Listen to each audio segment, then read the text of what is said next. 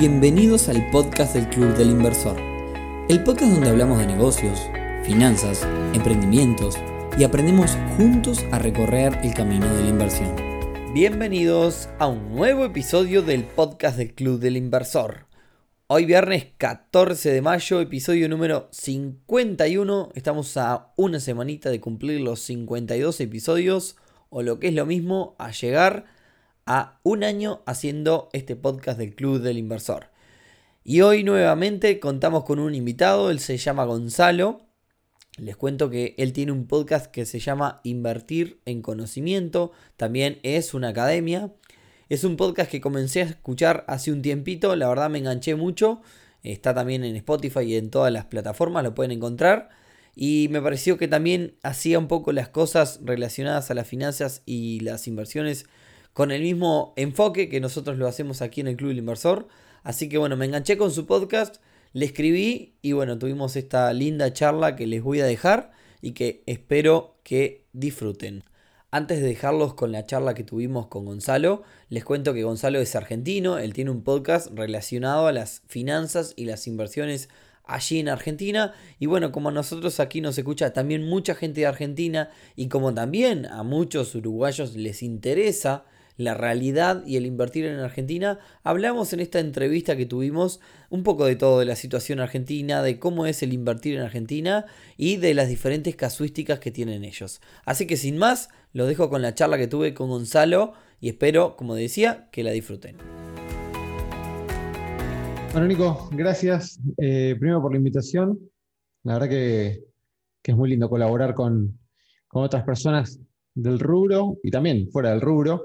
Y está bueno, es la primera vez que, estoy haciendo un podcast con una persona que, está tan cerca, ¿no? De Uruguay, está tan cerca de Argentina y a la vez, este, yo por ejemplo no fui nunca a Uruguay, como para que te des una idea, y estamos a, nada. Creo que me queda más cerca ir a Uruguay que ir a, no sé, a Córdoba. Eh, bueno, Invertir en Conocimiento es una academia de finanzas online, es este, es la creación después de mucho tiempo de estar trabajando en un, trabajo de relación de dependencia que realmente no, me terminaba de cerrar por ningún lado, sí por el lado económico, pero no por el lado de, las ganas de ir a trabajar. Y dije, bueno, con todo esto que he aprendido, con todo esto que, he experimentado, ¿por qué no compartirlo? ¿Por qué no empezar un, emprendimiento? Y bueno, acá estoy, después de, dos años de hacer un montón de cosas, de hacer podcasts, de hacer este, contenidos para, para Instagram, etcétera, eh, armé lo, que hoy es la academia, que básicamente es un lugar donde las personas se acercan para poder aprender todo lo que tiene que ver con inversiones, eh, haciendo mucho foco en lo que es la bolsa acá en, Argentina. Este, la realidad, vos, como hablamos la otra vez, ¿no? Me decías, che, ¿por qué, ¿por qué en Argentina se hace tanto hincapié en las inversiones de bolsa? ¿Por qué no se hacen hincapié en otro tipo de inversiones que pueden ser, qué sé yo, inversiones inmobiliarias, inversiones en, ganado, en otros, en otros commodities? Sí, sí, esa iba a ser de mis primeras preguntas. Bueno, me adelanté, ya te robé la primera pregunta. Este, y bueno, la verdad es que un poco se da por, eh, por varios factores. El primero es la falta de educación financiera que tenemos acá en Argentina. Eh, los últimos datos que, que, pude conseguir es que el 0,5 de cada 10 personas en Argentina, o sea que menos de una persona por cada 10, invierte activamente su dinero. O sea que estamos hablando de una cantidad muy grande de personas que viven acá en Argentina que no invierten su dinero a pesar de tener un contexto históricamente bastante negativo en los últimos, qué sé yo, 20 años o 20 y pico, 30 y pico de años, por no decir más. Em, ese es un factor, falta de educación financiera. El otro es falta de ahorro. Si vos te fijás, Argentina tiene un gran problema de financiamiento y es muy difícil para el Estado buscar financiamiento interno porque realmente no hay una, o sea, nuestro mercado no tiene una gran capacidad de ahorro las personas hoy en día como está eh, todo el tema económico. Entonces, como generalmente si agarráramos una media de las personas que invierten en Argentina, el ahorro no te diría que, este es un número ya que lo estoy diciendo sin un dato eh, certero, ¿no? pero te diría que la media no tiene más de 10 mil dólares ahorrados, por lo cual ingresar a otro tipo de inversiones a veces es un poco complicado porque necesitas más capital como para poder ingresar.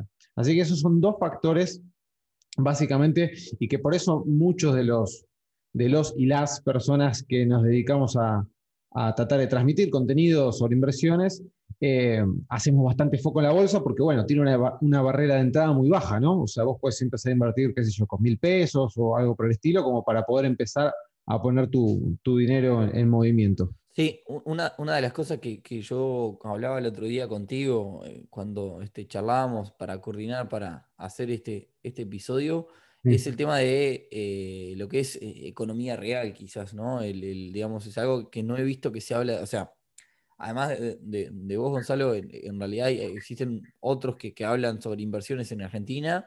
Está, en realidad, quizás no, no muchos lo hacen con el enfoque que lo haces tú, pero la realidad es que no, no se habla demasiado de, lo que es economía real, es decir, no, no, se encuentran, digamos, eh, personas que hablen del tema, ni, ni, ni tampoco en el mundo de las inversiones siento que del otro lado se hable de, eso, ¿no?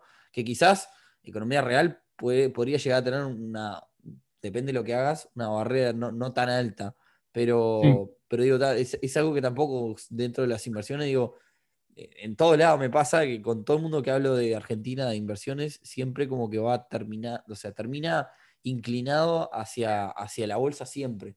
Y tú me estás diciendo que en realidad es, tiene que ver un poco con el tema de la barrera de entrada.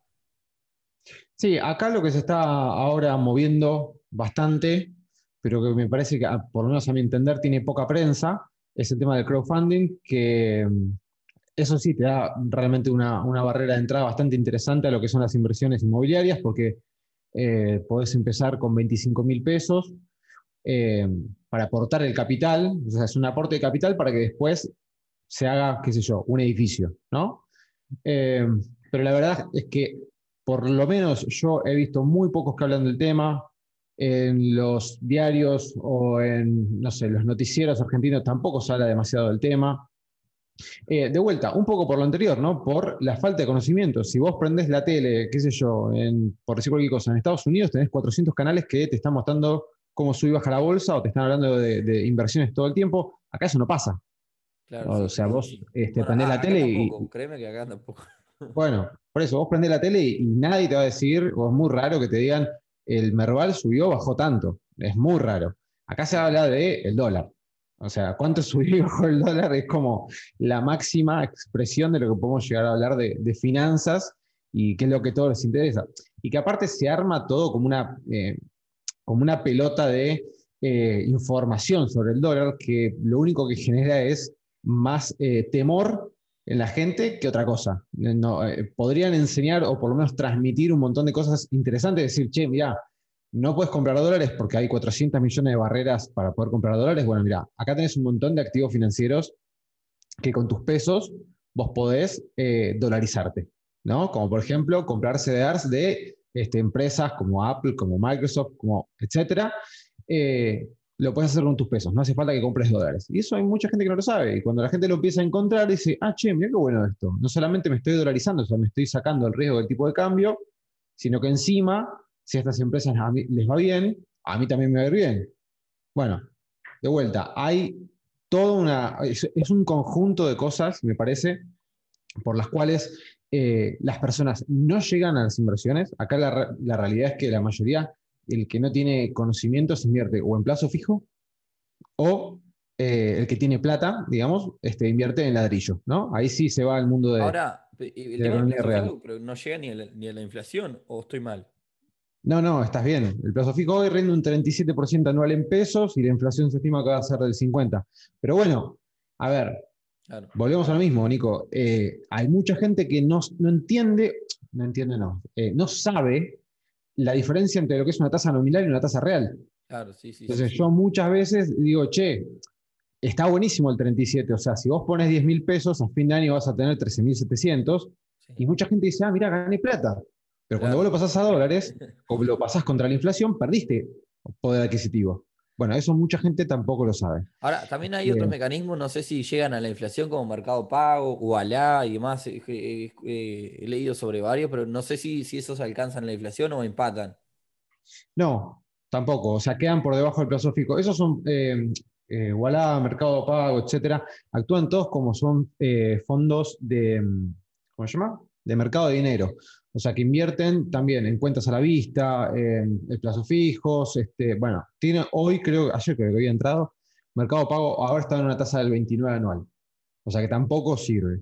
Así que eh, como para cubrirse un, mapa, un mapa de las posibilidades que tienen las personas en Argentina para invertir. O sea, están, están digamos, el clásico que es el ganado, los inmuebles y demás que vos decís que, eso tiene una barrera de entrada bastante alta y que por eso quizás muchos no, pueden acceder.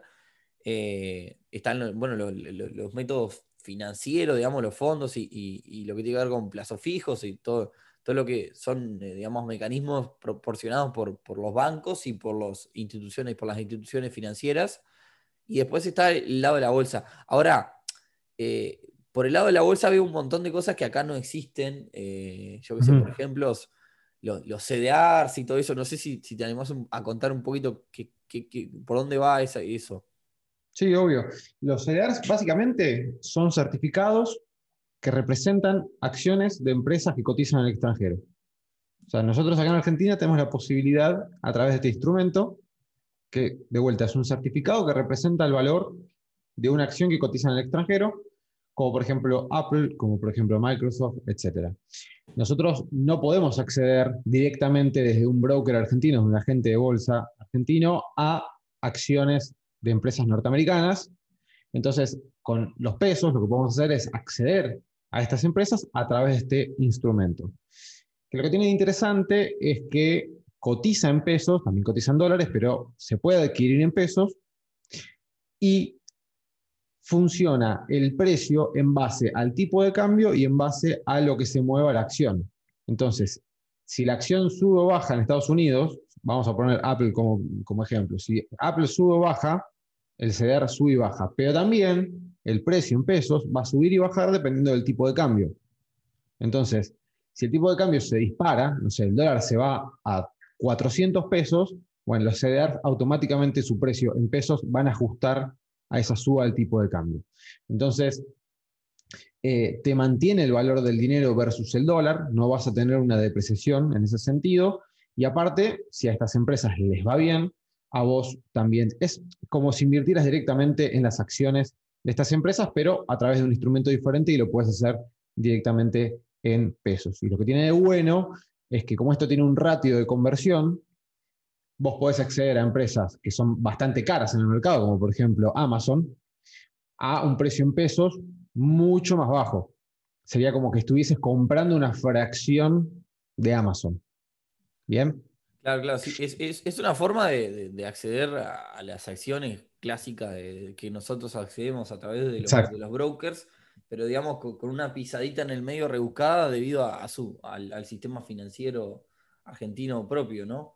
Este, eh, una de las cosas que, yo te decía recién también y que, que es, digamos, una, cosa que es súper interesante para quien nos gusta este mundo de las, de las inversiones, es que en Argentina, digamos, existe un, eh, un sistema general que es muchísimo, muchísimo más complejo que, que aquí y que otros lugares eh, por, ejemplo, ustedes tienen, para, quien nos escucha y no, no, tiene ni idea en Argentina, ustedes tienen una limitación con el tema de extraer dólares, con el tema de mover dinero, eh, que es, que es el, cepo, digamos, que, está en 200 dólares, si, si no me equivoco, y, que en realidad eso hace que cuando uno ve las cotizaciones de diferentes tipos de dólar, este, exista el, dólar blue, el dólar contado con liqui, el dólar y, no, sé cuántos tipos de cambio tienen hoy, pero. Es un quilombo. Pero, Yo no lo sé tampoco, ¿eh? No, te quiero mentir. Realmente, no sé si querés, si querés comentar un poco eso, porque es un poco anecdótico y un poco también entender para quien, digamos, porque como te decía hoy, nos escucha mucha gente de Argentina, pero también nos escucha gente de otros lados y de aquí de Uruguay. Y, y, está bueno para quien no, no, no conoce la realidad entender un poco sobre eso porque la realidad, o sea, es, muy, es, hasta gracioso por la cantidad de cosas que tienen. No, sé, es que, a ver, si te soy honesto, eh, si vos me preguntás, Gonza, eh, ¿cuáles son las restricciones para que una persona compre dólares? Hoy no las sé, sinceramente, ¿eh? Porque hay tantas, o sea, hay tantos requisitos que eh, no debes cumplir para acceder al tipo de cambio que encima el tipo de... Para, vamos a poner en contexto. Argentina, ¿sí? Eh, elecciones presidenciales, Alberto Fernández, Macri. Bien. Las paso, hasta, hasta ese momento en las paso, el dólar estaba a 40 y, 46, creo, una cosa por el estilo. Sí, creo que 46 pesos un dólar.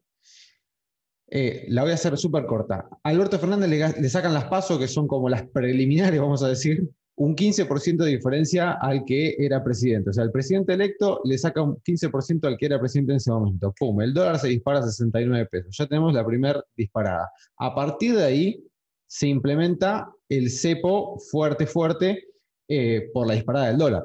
Bien, ya veníamos de una corrida bastante importante, se sube de 43 a, casi 70 pesos, se establece un cepo. A partir de ahí, bueno, después gana Fernández, etc. A partir de ahí, ese cepo cada vez se va endureciendo más. ¿Por qué? Porque las reservas del Banco Central cada vez van siendo menos. La gente sigue comprando dólares, sigue comprando dólares por, obviamente, desconfianza.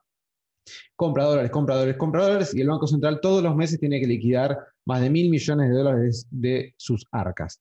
O sea, para poder mantener el tipo de cambio. O sea que cada vez se empieza a endurecer más y más y más. Hoy, sinceramente, no sé cuáles son los requisitos para que vos puedas comprar en el banco el dólar.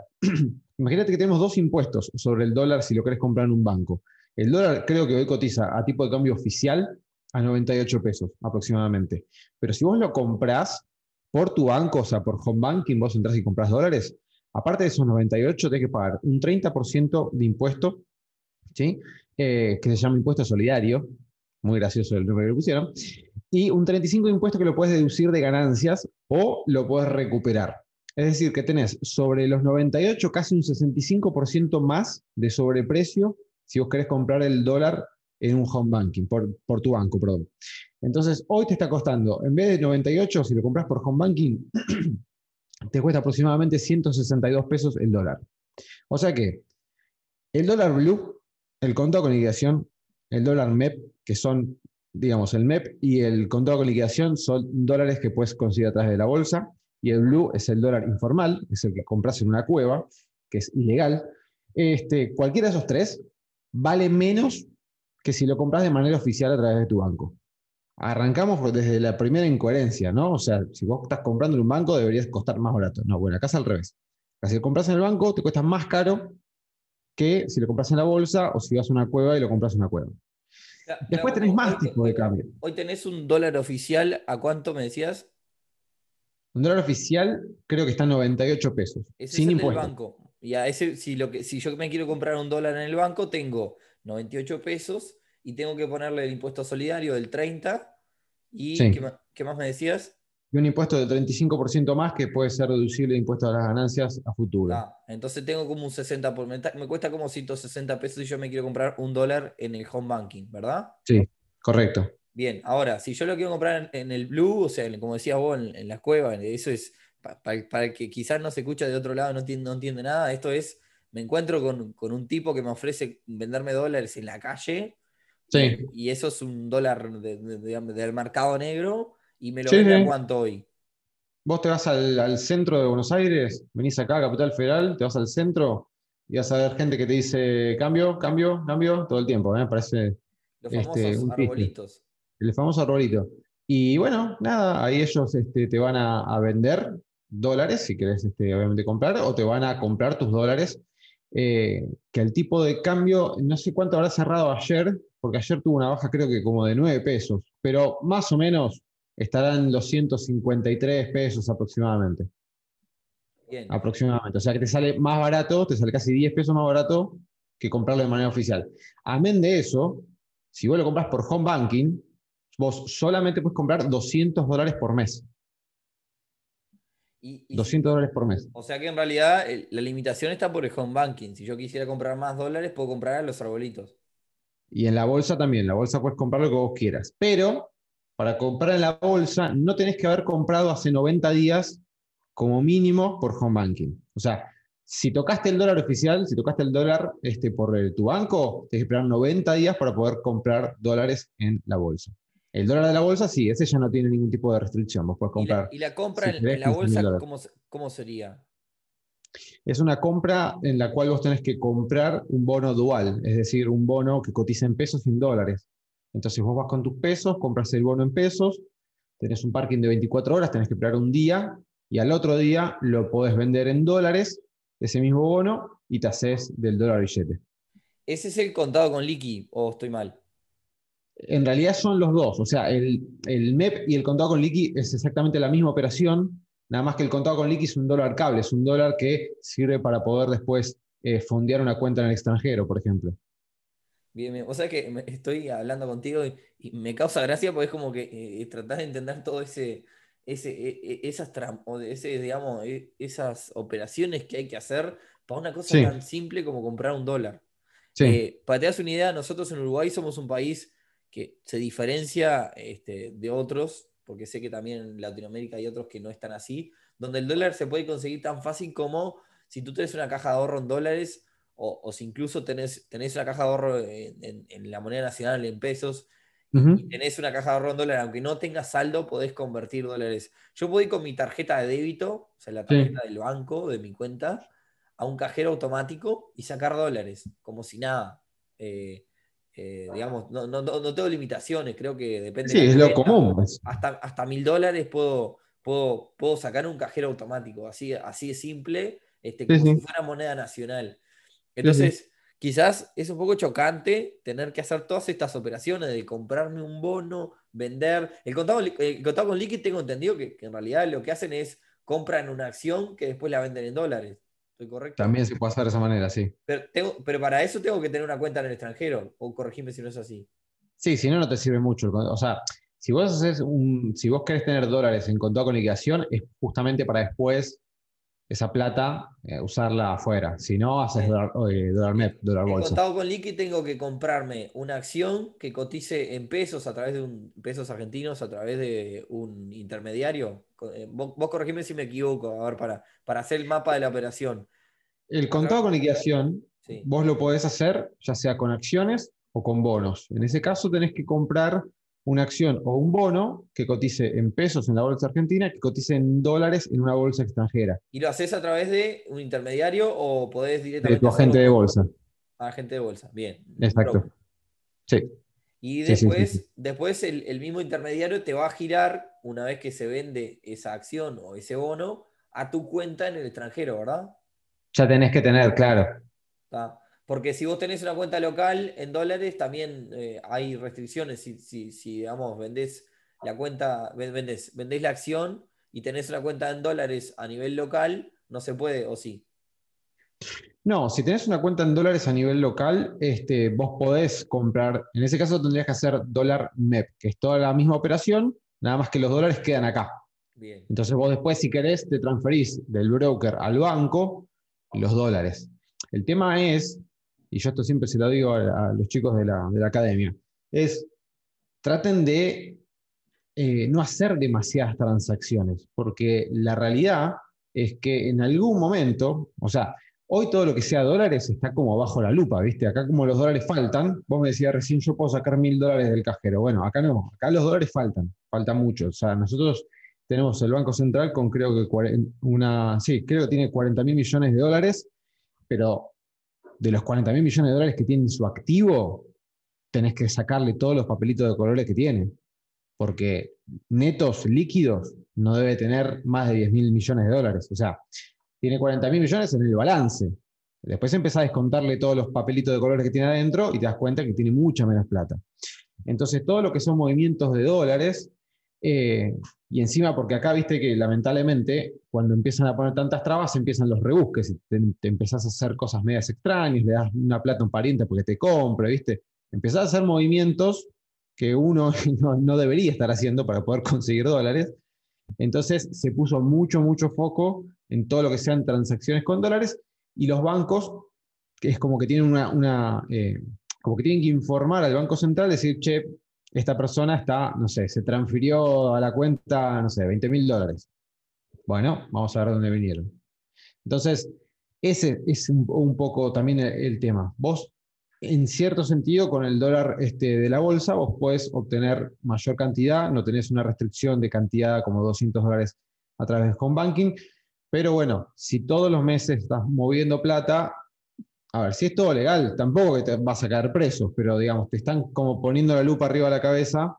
Eh, y bueno, no, tiene mucho sentido este, que correr ese, ese problema.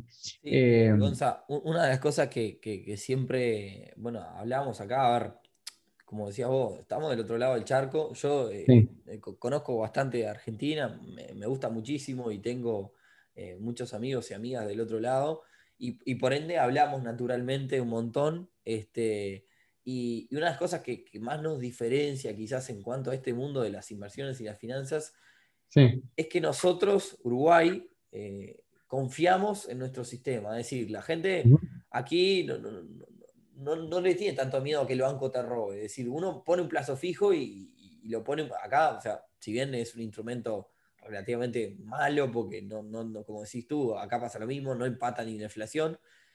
Uno pone un plazo fijo y no piensa que el banco te va a robar, ni, digamos, a, ver, eh, hoy hay una costumbre, mediante una ley que se llama la, ley de inclusión financiera, hay una costumbre tal de, no andar con efectivo, o sea, para que te hagas una idea, no sé, eh, acá mil pesos son cerca de, son más o menos, no, no llegan ni a 30 dólares. Y, si vos andas en la calle y le, hicieras una encuesta, y esto estoy seguro que es así, eh, mirar a las billeteras de cada una de las personas, no creo que nadie tenga más de mil pesos en la billetera en la calle. Todo el mundo, o sea, nadie, nadie anda con más de 20, 30 dólares en la billetera, ¿no? Y, y, esto es porque todo el mundo está acostumbrado a estar bancarizado. De hecho, hoy es un problema porque a veces te encontrás con un comercio que quizás no tiene la forma de, no tiene la forma de pago de débito, o sea, a través de la tarjeta de, débito del banco. Y a mí me pasa mil veces que de repente voy a un lugar que vende comida y justo no tiene esa forma de pago. Y yo ando con. Eh, bueno, en este momento estoy mirando la billetera y no tengo ni un solo billete, o sea, tengo cero pesos. Lo único que tengo son las tarjetas del banco. La gente, como que de alguna forma se acostumbró a andar sin el efectivo. El efectivo es un método de pago que te diría que por momentos, donde alguien te pide un monto de pago en efectivo grande, y te dice, no, no, solo efectivo y estamos hablando de, yo qué sé, 200, 300 dólares y de ahí para adelante, ya, ya como que uno lo mira con una cara de, hay algo turbio acá, ¿se entiende? Sí. Y, nada, nosotros confiamos en el sistema. ¿Qué quiero decir con esto? Que la mayoría de las personas está bancarizada y tiene su dinero en el banco. Y del otro lado del charco sucede una cosa de que la gente no confía en el sistema incorregible si es así, pero, pero pasa que como que no, no confían en, los bancos y demás, y existe mucho lo que el, dólar colchón, ¿no? El tengo la plata en, billetes. Eh, esa creo que es una, de las grandes diferencias que también hace que, la gente quizás no se arrime a, las instituciones financieras como para, como para invertir o incluso como para ahorrar. Eh, ¿Estoy, estoy, en lo correcto o es la eh, situación que nos da? Bueno, hay también, es, Pasa que, viste, cuando em, entramos en cada tema es como que hay un montón de, aristas dentro de cada tema. Em, acá también es correcto lo que decís, o por lo menos desde mi opinión, si con la gente que, me rodea y hablo, digamos, todos opinamos lo mismo en ese sentido, de que eh, no confiar en el sistema. No confiar en el sistema por un hecho también de que el sistema te viene pegando constantemente. Em, o sea, no es que un día nos despertamos y dijimos, ah, che, ¿sabes qué? No confío en nadie, voy a tener la plata en el colchón. No, o sea, venimos de generaciones, de mis padres, de mis abuelos, etcétera, de que cada vez, cada, no sé, cada tantos años se han tenido que bancar eh, alguna crisis importante que, por suerte, por lo menos en mi familia, no nos pasó que nos ha dejado en la lona, pero más o menos. Eh, el 2001-2002 fue acá muy, muy crítico, también lo, habíamos hablado con vos la, otra vez. Eh, eso fue un punto de quiebre muy fuerte que marcó mucho una generación y quedó grabado en la cabeza de muchas personas eh, con el tema del corralito, de que le especificaron los depósitos y un montón de gente quedó, eh, quedó en la calle sin plata, sin, bueno, una crisis muy, muy, muy importante. Sí, sí, sí. Yo, de hecho, eh, te, comentaba otra vez, yo hice un podcast sobre el tema, este, hablando de, Hice una reseña cronológica de, los hechos y, los hechos justamente acá, que, que repercutieron claramente acá en Uruguay, pasaron, digamos, eh, la, cosa empezó allá mismo en, Argentina, bueno, los famosos cinco presidentes en un, par de días y demás. Sí. Este, eh, sí, entiendo que, sí, que allá fue peor porque allá, digamos, se, alcanzó un default de alguna forma, por así decirlo. Sí, sí, sí, sí, sí. Este, sí, imagínate que acá, lamentablemente, en esa, en esa crisis tremenda, este, también hubo gente, lamentablemente, que, falleció a mano de, nada, el descontrol y la locura que se vivió en, las calles, en la desesperación de, que capaz vos tenías todos tus ahorros en el banco y los perdiste. Eh, los ahorros de toda tu vida. Entonces, eso marcó mucho y yo cuando empecé con Invertir en Conocimiento, di una charla eh, gratuita en, un establecimiento y en esa época todavía estaba, estaba Macri como presidente, el dólar empezaba a tomar temperatura, o ya había tomado temperatura, me parece, eh, y ya la gente me preguntaba si iba a haber corralito de vuelta. Y digamos, y todavía no estábamos, no teníamos cepo, eh, digamos, la bolsa, eso fue en el 2000, en marzo de 2018. La bolsa 2017 tuvo un año increíble. Eh, el dólar había estado bastante planchado hasta marzo del 2018, o sea que tampoco es que veníamos de un 2017-2016 demasiado malo y la gente ya me preguntaba, che, va a haber un corralito. Entonces, eh, sí, acá hay mucha desconfianza en las instituciones, hay mucha desconfianza, lamentablemente, también en eh, las personas que nos gobiernan, sea del partido que sea, este, sea macrista, kirchnerista, peronista, no importa. Eh, hay mucha desconfianza en, los políticos de turno. y aparte pasa, como vos decías, acá todo el mundo tiene tarjeta de débito. Bueno, vos pensás que acá la informalidad, es decir, la cantidad de personas que trabajan en negro, que este, es muy grande es realmente muy grande. Eh, empecemos por el hecho de que hay más de 40% de personas que hoy eh, se las considera como pobres, o sea, que están por debajo de la línea de la pobreza. Eh, el otro resto, hay una gran parte, no me acuerdo ahora el número exacto, pero hay una gran parte de personas que trabajan en la informalidad, o sea, que cobran su sueldo y no tienen un aporte de nada, el día que se jubilen se van a jubilar con la mínima, que hoy la mínima es nada, no te alcanza ni para, ni para comer prácticamente, eh, entonces, vos decís, bueno, bancaricemos a todo el mundo. Sí, está bien, pero tenemos un montón de gente que está trabajando en negro, o sea, que el sueldo lo cobra en efectivo. Y acá muchas transacciones se hacen en efectivo. ¿Por qué? Y porque no quieren pagar impuestos, porque tenemos una de las tasas impositivas más altas del mundo. Entonces, vos por cada peso que vos vas a poner en el banco, este, o cada transacción que vas a hacer en el banco, agarrá cualquier comerciante de la calle, cualquier comerciante eh, en Argentina, sea de, la provincia que sea, decirle este, cuánto de lo que vos facturás, o sea, de lo que vos vendés realmente lo facturás. O lo cobras en efectivo para no facturarlo. Y bueno, es, así, o sea, esa es la realidad. Y vos cada vez tenemos, este, todos los políticos de turno que nos tocan es, bueno, subamos un poquito más los impuestos, subamos las retenciones al campo, subámosle... Es la misma fórmula que tenemos hace 400 millones de años no funciona. Yo tampoco tengo la fórmula ideal, ¿eh? ojo, pero yo veo que es siempre lo mismo. O sea, che, ajustemos un poquito más. El, nuevo impuesto a tal, el nuevo impuesto tal. A ver, le, cuento a la gente que, nos escucha, que nos sigue, eh, invertir conocimiento, porque vamos, a hablar un poco también de, lo que vos hacés, porque nos colgamos con la situación económica. A ver, invertir conocimiento eh, es una academia que tiene Gonza. está muy bueno lo que hace y más, da cursos, tiene una comunidad atrás, es muy parecido a lo que hacemos en el club. Eh, pero también es un podcast que, la verdad yo te escucho ya hace bastante tiempo, te empecé a escuchar, por eso te contacté para hacer este episodio. Mm. Y, está muy bueno el podcast porque habla, obviamente, que así como nosotros hablas de un montón de temas que a la gente le interesa, pero me gusta porque a los primeros minutos por lo general hace como una especie de noticiero económico. Y, y, y, me divierto con eso porque, digamos, aprendes muchísimo y para quien, digamos, no, no, está al tanto de la situación, eh, es realmente un, para mí es realmente un noticiero económico, este, que no quiere decir que sea malo, que sea todo, todo lo contrario, eh, está bueno y que como veo que como todo el tiempo pasan un montón de cosas también súper eh, rebuscadas, este, y en ese sentido, tampoco en este podcast hablamos ni de política, nada, pero digo, ¿qué, ves, qué ves que, cómo, cómo, ves para adelante? Porque digamos, Argentina es un país que, que, está, la verdad, es una lástima porque es un país hermoso, ya te digo, tengo muchos amigos y amigas allá. Eh, tiene recursos naturales como loco y es una lástima que esté viviendo la situación que está hoy. Yo no sé cómo es para adelante esto, o sea,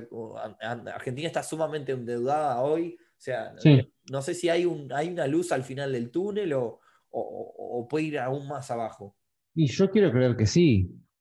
O sea, eh, debe haber un montón de cuestiones que yo no estoy viendo, claramente, porque tampoco estoy eh, metido de lleno, investigando y viendo, eh, no sé, research de, economía argentina constantemente. Debe haber un montón, un montón de cosas. Somos un país bastante complicado, la realidad, eh, y somos, me parece que nos estamos mal acostumbrando a un montón de cosas que no son normales. Como te decía la otra vez, una inflación del 50% no es normal. O sea, yo quiero ver, bueno, no, quiero ver no, pero si llegara a pasar en cualquier país que tenemos nosotros, en Latinoamérica, eh, con una inflación del 50%, el gobierno vuela automáticamente.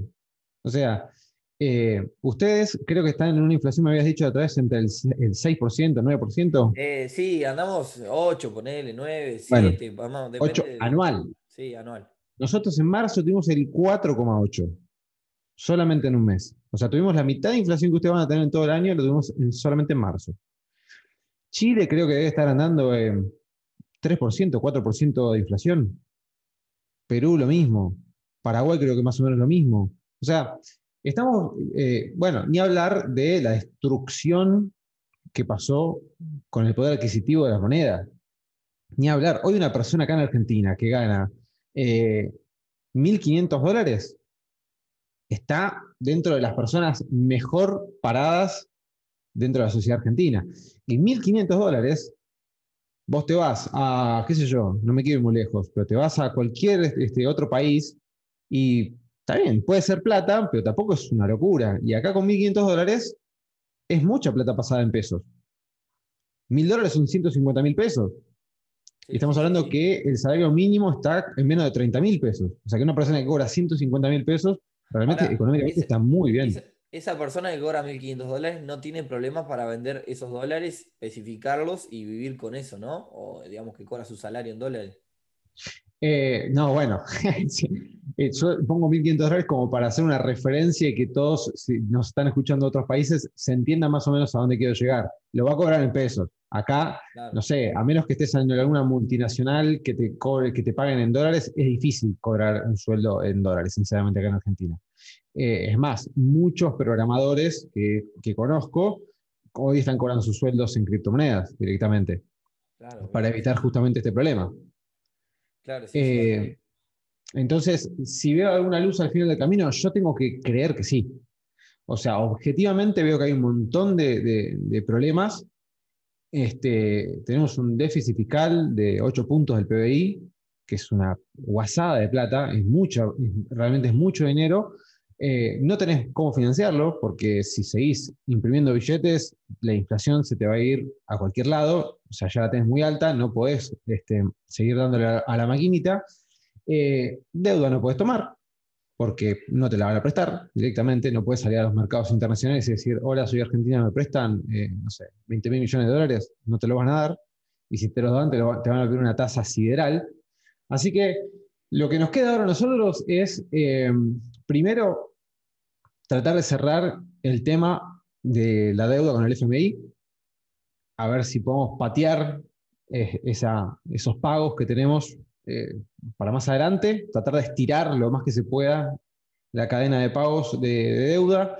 Eh, justo recién antes de charlar con vos estaba leyendo de que se va a estirar hasta mayo el tema de las nuevas restricciones, así que eso también es un problema importante, el tema del COVID, porque la economía ya viene bastante golpeada y tener que cerrar locales o restringir los horarios hace que cada vez trabajemos menos, así que va a ser este, un poquito más complicado.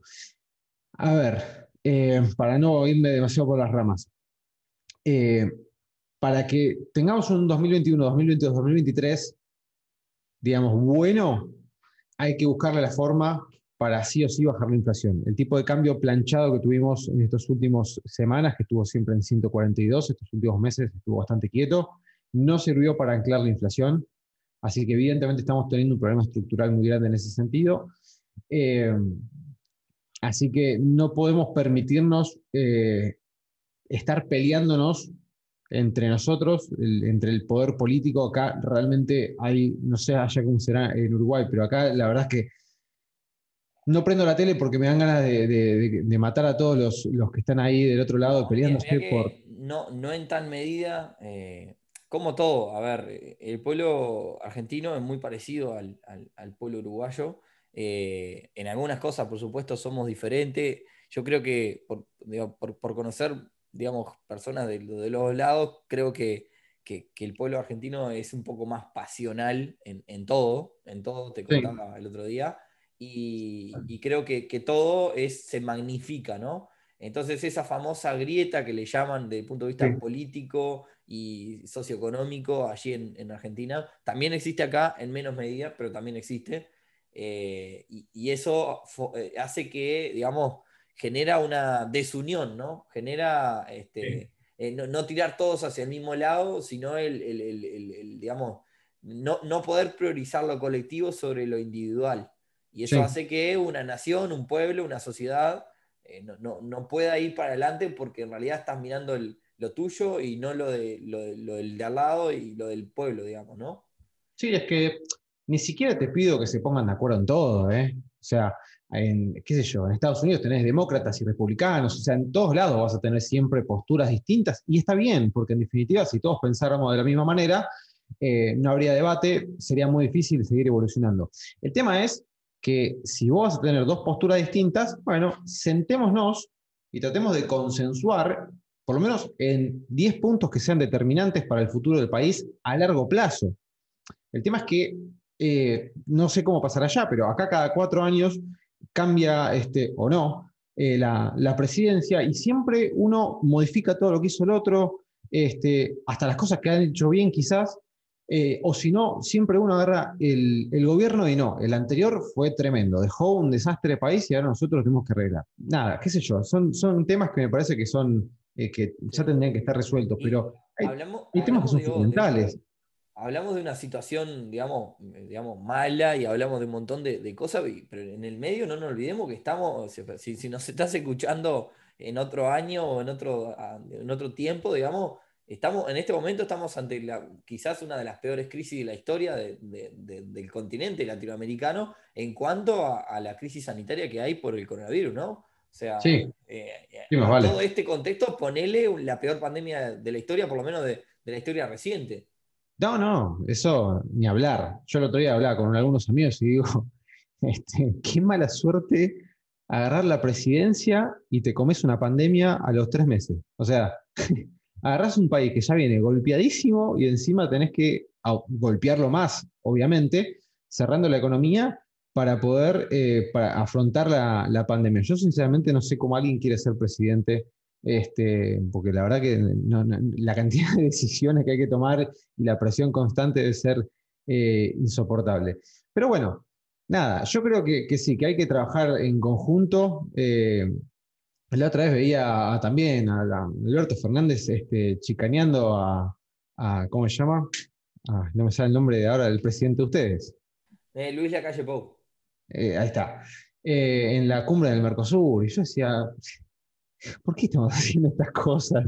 ¿Por qué no nos podemos juntar y agarrar el Mercosur y decir, che, el Mercosur, que está juntando a mucha, este, que es una de las, ¿cómo se llama? De las uniones comerciales de mayor peso dentro de Latinoamérica y que puede realmente ser algo muy importante para trabajar con otras uniones, ya sea europea o lo que fuere. ¿Por qué no, nos ponemos las pilas y trabajamos bien en eso en vez de estar chicaneándose entre el presidente? Pero bueno, nada, son las cosas. A, mí, no, me gusta entrar en política, pero eh, contrario a lo que algunos podrían llegar a pensar, a nosotros realmente nos conviene que a todos nos vaya bien. O sea, somos vecinos y, trabajamos en, eh, digamos, en conjunto con un montón de cosas. Sin ir más lejos, el puerto de Buenos Aires es un puerto que no es de, aguas suficientemente profundas como para un montón de embarcaciones grandes que, tienen que ver con el comercio mundial, y, el puerto de Montevideo sí lo es, y, sucede que, por ejemplo, una de las cosas que pasa es que mucho digamos, del comercio que llega a Argentina llega a través de tierra. ¿Por qué? Porque el puerto de Buenos Aires no lo puede soportar por, el lado de, digamos, por el tema este de, que, las aguas no son lo suficientemente profundas. Y esto es una, digamos, una rivalidad, entre comillas, rivalidad, digamos, histórica de, la creación de, nuestras naciones. Y, la realidad es que muchas de las cosas que van hacia Argentina pasan por el puerto Montevideo por esa razón. Entonces, eh, eh, no, nos conviene a nosotros, pero ni para un lado ni para otro, no nos conviene que Brasil le vaya mal, no nos conviene que Argentina le vaya mal, a nosotros nos conviene salir como, como conjunto, que nos conviene que a todos nos vaya bien. Entonces, nosotros, digamos, vamos a decir, bueno, sí, Uruguay está un poco mejor, sí, bárbaro, pero Argentina está mal y a nosotros nos conviene que a Argentina le vaya bien. O sea, no, eh, eh, esa, chicana de que nos conviene, de que, de, que el vecino le está yendo mal y a mí me está yendo bien, eso no, no dura, no escala y, no rinde, nos sirve salir como, como bloque. Eh, entonces, sin ánimos de política, coincido contigo que sí está bueno, como se le dice, el tender puentes, el, salir en conjunto, y en general eso, ojo, sacando las naciones, eso en general, en los negocios también, en todos lados, no, no sirve esa actitud de querer hundir al otro, sino de compartir con el otro siempre saca mucho más beneficio. Es que se tienen que tratar de, hacer eh, tratos que, los, que sea win-win, o sea, ganar los dos. Este, pero bueno, qué sé yo, veremos cómo, sigue todo esto. La realidad es que nosotros tenemos el panorama un, poco, un poco bastante más complicado que quizás que, Uruguay. Eh, esperemos que lleguen también acá eh, la mayor cantidad de, vacunas. Hoy recién abrieron la, ¿cómo se llama? La inscripción para personas mayores de 60 años, como para poder empezar a abrir un poco más la economía y que, empiece a, trabajar y a moverse más, más la máquina este, económica. y desde el lado de las... Para, para ir cerrando, eh, la, gente que, digamos, si los argentinos, eh, ¿conoces argentinos que quizás inviertan en Uruguay o, viceversa? Eh, te, ha pasado, digamos, de, conocer algún caso puntual o algo? Mira, yo tengo un gran amigo que se fue a vivir a Uruguay ahora, que quizás lo conozcas porque creo que ha hecho un podcast con Rodrigo. ¿Rodrigo Ferreri? Rodrigo Ferreri. Ah, sí. Rodrigo Ferreri es este, amigo mío de, no sé, creo de los 15 años. Tengo 31, así que lo conozco bastante. Ecodiem. Ecodiem, exactamente. Y él se fue a vivir a Uruguay. Él está viviendo allá. En la barra, creo. En, eh, sí, me parece que sí. Eh, y ya la última vez que habíamos hablado, creo que se estaba metiendo en lo que era el negocio también inmobiliario. Eh, y nada, estaba muy contento, realmente que, estaba muy interesado y estaba investigando mucho sobre el tema inmobiliario en, en Uruguay, porque me dice que hay un montón de lugares muy lindos, realmente muy, muy lindos, como para poder empezar a, invertir ahí y el día de mañana quizás, este, no sé, construir una casa de fin de semana y alquilarla, eh, porque los alquileres realmente son bastante, o sea, la tasa real que te termina dejando el alquiler allá en Uruguay es bastante más alta que acá en Argentina. Eso hablábamos la otra vez en la conversación que tuvimos. Eh, sí, la, la, tasa de, digamos, lo que uno alquila por mes Mm. es, buena en relación a, bueno, buena, entre comillas, no es la mejor inversión que hay, nosotros habíamos hablado del tema, no es la mejor inversión que hay, pero sí, como es tangible y es algo que, digamos, este, está arraigado en la cultura también del uruguayo, eh, nada, sí, sí es, la, tasa de alquiler es relativamente buena al precio que uno paga por un inmueble, quizás... En un buen caso, uno podría en menos de 20 años recuperar la plata, o en, 15 años, 10 años, en el mejor caso, podría recuperar la plata que, pagó por un inmueble solamente con el alquiler. Claro, sí, sí, sí, por eso. Este, después, eh, después no, no tengo mucha gente, pero también ahí es, es, el problema que hablamos antes, ¿no? Nosotros tenemos mucha dificultad para sacar plata del país. Tenemos mucha dificultad para sacar plata del país. Entonces, ¿Cómo hoy cómo están haciendo los, que, los pocos que lo están haciendo? ¿A través de criptomonedas, quizás? esa es una posibilidad. Otra posibilidad es lo que habíamos hablado antes con el tema de contado con liquidación. Claro, con el contado con liqui. Este, sí, y no tenés, digamos, muchas más eh, fuentes, si se quiere, como para sacar un capital importante eh, del país que no sean estas variables que estamos hablando nosotros. Realmente es difícil y por eso también cuesta bastante eh, decir, bueno, che, Gonza, no sé, venite a invertir a Uruguay, sí, bueno, está bien, pero tengo que ver cómo hago para, para mandar la plata allá. Es, un, problema y que, porque aparte capaz que la podés llegar a sacar, pero te vas a comer un tacle en los impuestos importante. Entonces, qué sé yo, querés sacar, no sé, mil dólares y te termina llegando, no sé, por decirte cualquier número, 700, ya perdiste en el camino un 30% y bueno, che, es un montón. Eh, entonces también es medio complicado invertir afuera por, por este, esta problemática. Acá, lo que hay beneficios son eh, respecto a la, residencia, ya que estamos hablando con un montón de gente que nos escucha en Argentina también, eh, beneficios en cuanto a la residencia fiscal. si uno se quiere venir, venir a vivir o, digamos, este, o quiere, digamos, nacionalizarse o, digamos, sacar documentación y todo, eh, para los argentinos no es, tan, no es tan complicado. Hoy ha bajado, digamos, los requisitos. Igual, Gonza, no es para cualquiera. Estamos hablando que acá necesitas invertir en Uruguay para, tener, para poder tener la residencia fiscal y, digamos, todo lo, digamos, tal cual fueses una persona de, Uruguay y no, tener, digamos, traba ninguna, necesitas invertir en el entorno de los 300 mil dólares. O sea, que tampoco es tan, para cualquiera, ¿no? Este, Sí, que está bien igual o sea, a mí me parece súper lógico que la barrera de entrada que ustedes pongan sea 300 mil eh, dólares, porque si no te llenas de capital basura, te llenas de un montón de gente que capaz va a eh, meter, qué sé yo, algunos mangos y eso después termina perjudicando el día de mañana la economía uruguaya. Entonces, me parece lógico que si ustedes quieren este, captar capital extranjero, que sea capitales que realmente vayan a aportar a la economía uruguaya y que no vayan a especular. Sí, a ver, de, nuestra parte, nosotros siempre decimos, de nuestra parte, encantados eh, en, que, en que vengan acá. Incluso, a ver, eh, esto para la residencia fiscal, pero digo, también conozco casos de argentinos que vienen a invertir en los mecanismos que hablamos en este podcast, eh, en ganado y demás. tenemos barreras de entrada de cerca de los 5 mil dólares y, no hay ningún problema con, una rentabilidad de, Parece que le estoy haciendo publicidad, pero no, no es así con una rentabilidad más o menos aproximada del 10% anual en dólares, más o menos, este, a partir de los 5 mil dólares. Y, creo que las, creo, esto ahí toco de, digamos, de oído, pero creo que sí, que las empresas de ganado que están aquí en Uruguay, que además son empresas relativamente confiables, hace 40 años que están algunas en el mercado, pagando más o menos la misma tasa, este, creo que tienen alguna especie de filial o, forma de, de, traer el dinero de Argentina también. Esto lo, digo de oído, no, no, sé si es exactamente. Sí, sí, para que el que esté interesado investigue, se ponga a investigar. el que esté interesado, argentino, en, invertir acá en Uruguay, que nos contacte nomás. Tienen nuestras redes sociales, arroba Club Inversor Uy. Está hasta nuestro número que nos pueden escribir. De, este, este, no, hay, no hay ningún problema y, se le puede buscar la vuelta. A ver, nosotros queremos fomentar esto de la inversión para todos, ¿no? Para todo, el, sí, obvio. para cualquier tipo de persona y de hecho, bueno, una de las ideas es, plantar también el, Club Inversor allí en Argentina. Este, pero nada, Gonza, no te quiero robar mucho, mucho más tiempo. La verdad, un placer, este, un gusto para nosotros que, estuvieras con, nosotros. Eh, te felicito nuevamente por tu laburo, está bueno.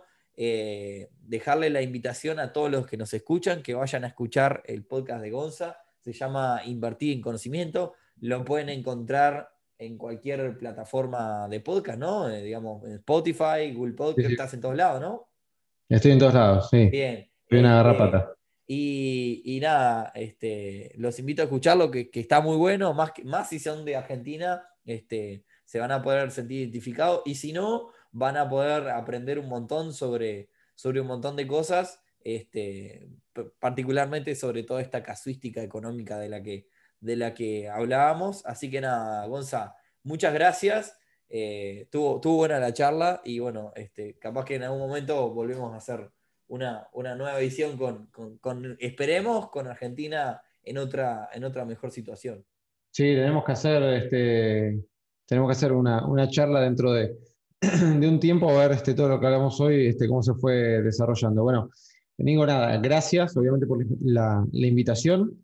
Eh, la verdad que es un placer, me encanta compartir, eh, me encanta compartir un poquito y charlar sobre estos temas. Eh, y bueno, nada, a todos, no solamente argentinos, uruguayos, chilenos, no sé, de donde nos estén escuchando, creo que algo que es muy importante es entender que el mundo de las inversiones es, una, es un facilitador para poder conseguir nuestros objetivos. O sea, yo invierto y creo que trato de fomentarle a todos los chicos que se van sumando a la academia que inviertan en pos de tratar de conseguir sus objetivos eh, porque muchos se pasan la vida ahorrando y quizás eh, poniendo el dinero en inversiones que realmente pueden ser seguras y rentables, pueden conseguir esos mismos objetivos con mucho menos esfuerzo y en mucho menos tiempo. este, así que... lo importante es que es un camino, ¿no? No entremos en esa de que de un día al otro me hago millonario con todos esos no, no, no, no. que hay por ahí, no le demos bola a eso.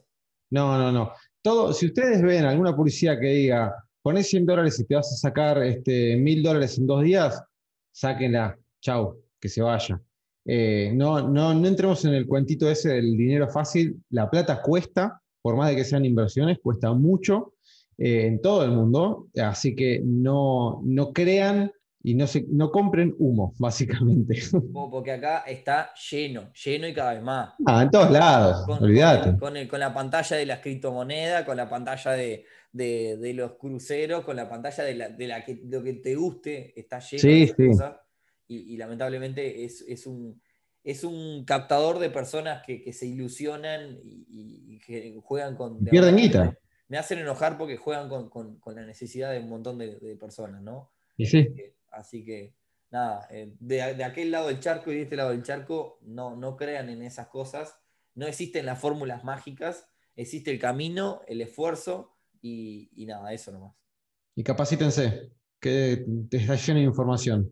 Exacto. Lleno de información. Gonza, te mando un abrazo, muchas gracias y nada, corto por acá entonces. Eh, nada, espero que. Abrazo grande, querido. Si les gustó, como siempre, compartan el, podcast y, y nada, nos vemos entonces en un próximo episodio.